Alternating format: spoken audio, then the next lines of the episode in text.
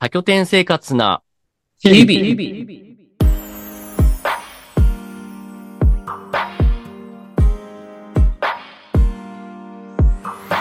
多拠点生活をしながら暮らす二人が素朴な疑問や悩みについてゆるく話すこの番組。パーソナリティは世界中のオタクとお仕事をするアニメ先生ゆうきと、えープロアドレスホッパーの日誌の二人でお送りします。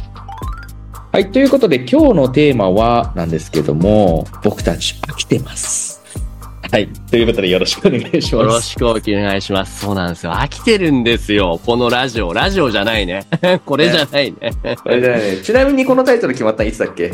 僕がさっき考えました。あのね、何かっていうと、今僕、鶴巻温泉に来てもう1年以上経つんですけれども、ん。暮らしにちょっと飽きてきてる。おー。やっぱりいる期間が長くなってきたからなのかなって気がしてて、それまでって本当にアドレスを使ってずっと転々としたんだけれども、そこからもうほんの1年以上いるってなると、うん。最初の方はね、新鮮なのよ、定住うするの。ん。ただやっぱもうベースがもうノマド、そう、アドレスホッパーっていう風になっちゃったんだろうね。あ飽きが来ーてっていうの。なんかあります？日誌そういう気持ちって。今、あの、絶賛飽きてます。そうだよね。うん。あね、えあのさ、ーうん。えっと、まあいろいろまず整理していかないと、整理したいなっていうところがあって、うん。えっと、まあ秋がありますと。で、はいまあそもそもでいくと、まあ、僕らはもう解決方法は知ってるわけじゃないですか。今までの僕たちはね。うんうん。うん。まあ、それは多分新しい地域に行けばいいんだなっていうところが、もう頭の片隅の中にあるわけじゃないですか。うん、そうね、そうね。で、にロジック的に考えれば、まあ、それをやればいいだけじゃないですか。うん、そうです。そこまでもなんとなく、そうですね。うん。そう。でも、その選択肢を取らないんですよね。今、僕たち。なんか、守りに入ってるなって気がするんだよね。行けばいいじゃんってね、のところ。うん。あ、なるほど。まあ、じゃあ、行けば、あれか、その、秋は解消できると思ってる。あ、いいポイントですね。これうん多分ね、行ったところで、例えば僕、来月、もう来週ぐらいかな、えっ、と、うん北海道、札幌に1週間ぐらい行きますけども、うん。それ行ってもきっとその時は楽しいけど、帰ってきたらまた帰ってきたな、秋が、っていう、その、戻ってくる気もしている。ああ、なるほどね。僕、それで行くとですね、うん。あの、もはや、あの、行くことも飽きてるんじゃねえかと思ってて。あ、なるほど。もううん、行くか行かないかで、その、行かない時は行けば秋が解消されるとかじゃなくて、もう、両方とも飽きてるっていうこと。あ、そうそうそうそうそうそう。もう、行くっていう、行って、その、アドレスで、こう、竹店生活するもそうだし、いろんな地域を回るっていうこと自体が、もう俺の中の日常になっちゃってる。かじゃあ、行くと定住する以外の何か第三の行動軸を考えないといけないってこと？なのか、そもそもの前提でいくと、うん。あのー今僕は暮らしに何を求めてるのかっていうところを解消していかないといけないよね。そうだね。そこうん。で答えで言うと、僕は一個、もう多分これだなって思っているのは、うんえっ、と、新しい人と出会うっていうの。おーうんそれが今の場所、鶴巻温泉にと、大体固定なんだよね。だからたまに全く知らない人がいると結構饒舌にすごく話すんだけども、うん。それがいつも同じだけど、もうね、もうこすったネタ何回も何回もこするから、もういいよってなっちゃうのよ。ね。そうだよそこかなね。その新しい人の出会いっていうのが、その求めているものだなって思う。西は何かある俺は多分、選択できる状態であることが多分大事なんだなって最近思ってるわけですよ。おー選択できる状態。ね。つまなり、うん。えっと、ほっと、こう、休まっている時間も欲しいし、えっと、うん新しい刺激を求めるってなった時に、すぐに求められる環境も欲しいし、うん。うん。なんなら動かなくても新しい情報が入ってくる状態も欲しいし、みたいな。うーん。そうそうそう。なんで結構いろんなフィールドを多分求めていて、まあ、それがあれば、まあ、一旦は、その時の自分の気持ちに従って動けばいいなっていう状態でいいから、焦るっていうところがなく、なんか飽きるっていうことがなさそうだなってて。なるほどね。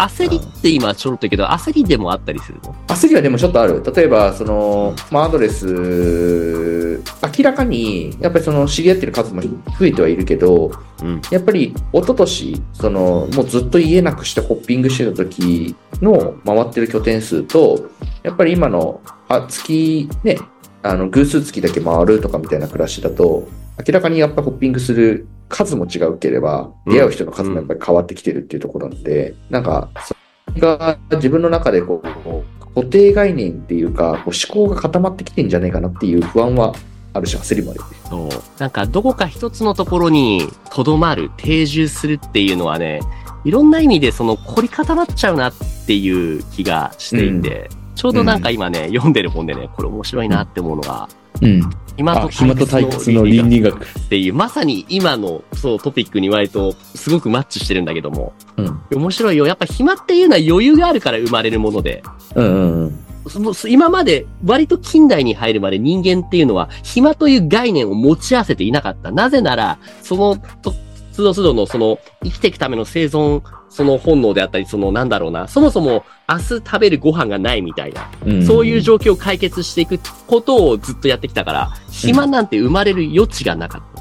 うんうんうんじゃあなんで暇が生まれたかなっていうところで、この本の中の一部に書いてあったのは、人間が今までは狩猟生活でずっとノマド的な動き方をしていったのに、うん突如、定住をし始めた。それによって暇というものが生まれたって書いてある。なるほど、なるほど。それまでは点々としているから、もう行く先々で新しいトラブルが生まれると。それを解決するために躍起になっていることで暇なんて感じてなかったんだ。うん。っていうのがあって、あ、そうだと思って、俺もそういう意味でその、ぬるくなっちゃったのかな。そうね。ねそうなんですよ。だからね、ちょっとね、また、移動、今年はちょっと移動ね、ホッピングの暮らしにもちょっと戻りたいが、アドレスのチケット制度になってしまったので、経済的にはしにくいっていう点もある。なるほどね。確かに。そうね。ある意味、うーん、ある意味っていうかね、いや、これ難しい問題だよね。でも一方でさ、なんだろうな、詰め込みすぎてるっていう暮らしも良くないんだろうなと思うんよね。刺激満ち溢れている暮らしもさ、うん。どうなんだろうなと思うからさ、逆にこの、うん。なんだろうな、自分の中でのベストなところを作っときたいって感じはあるよね。そうね。どこがベストなんだろうね。うん、そう。あとはその今、うん暇であることっていうのをなんか、悪いことって言ってるけど、そうではないんだよね。ではない。そううそううそう。暇を楽しめるようにしないといけないね。そうね。ただ、なんかね、それ聞くと俺、すげえ最近思ってるのは、ルーティンにするっていうことの大切さをすごく感じている。あ、なんか逆にって感じがしたんだけど、そうなんだ。うん。あのね、なんだろうな。これ面白くて、幸福学の観点でいくと、えっ、と、うん自分のその自由時間、うん。まあ、あの、食べるとか、そういう寝るとか、そういうので働くとかを全部差し引いたときに、ええ。その自分が自由に過ごせる時間が何時間あるかによって幸福度って影響されるっていう話があって、はいで、ポイントは2時間から5時間。ほー。2時間以上はないと幸せではないってことなの？えっ、とね、まず2時間以内の場合は、うん。私ってなんでこんなにせかせかして大変なんだろうっていうところで病み始める。うんうんで、。一方で5時間超えると、私って一体今何やってんだろうみたいな。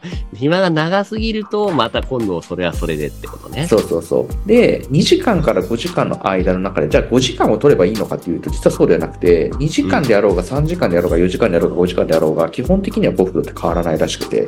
えってなると、程よく忙しく、そして程よく何か刺激があるぐらいの方がちょうどよくて、で、ただ自由に選択ができる時間があるってことを考えたときに。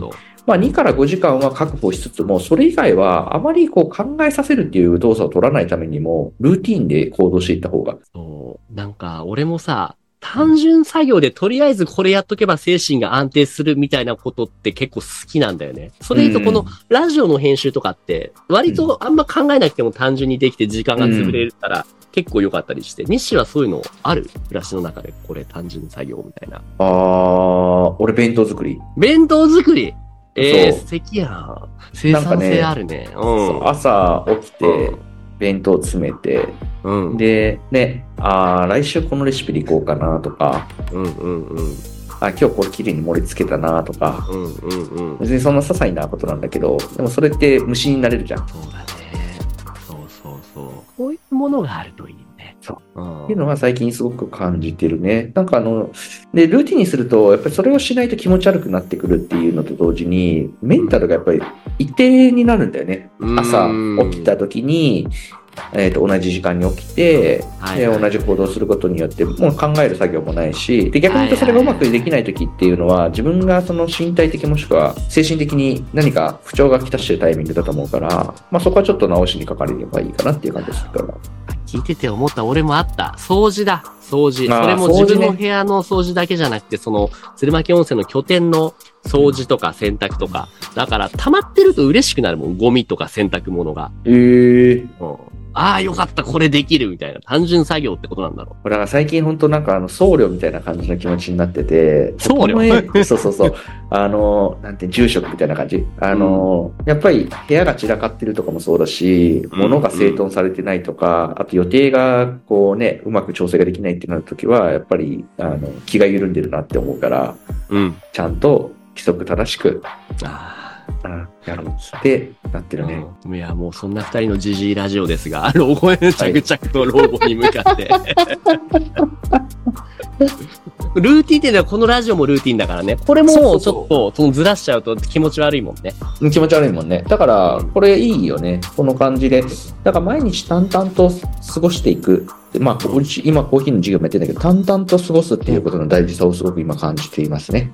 うんうんうん。じゃあ飽きているからこそ淡々と過ごすとか、あとはそのルーティンワークとかって取り入れることで、程よく暇を、あの、暇な時間をコントロールするっていうことが大事なのかなっていうのを学びました。そうね。淡々と過ごしつつも、うんちょっとできる範囲で多分、あの、エッセンスっていうか、なんか変わった要素を入れていくだけで、ちょっと変わるかもしれないね。なるほどねうんありがとうございます。ちょっはいとスッキリしました。はい。今日のカウンセリング以上でございます。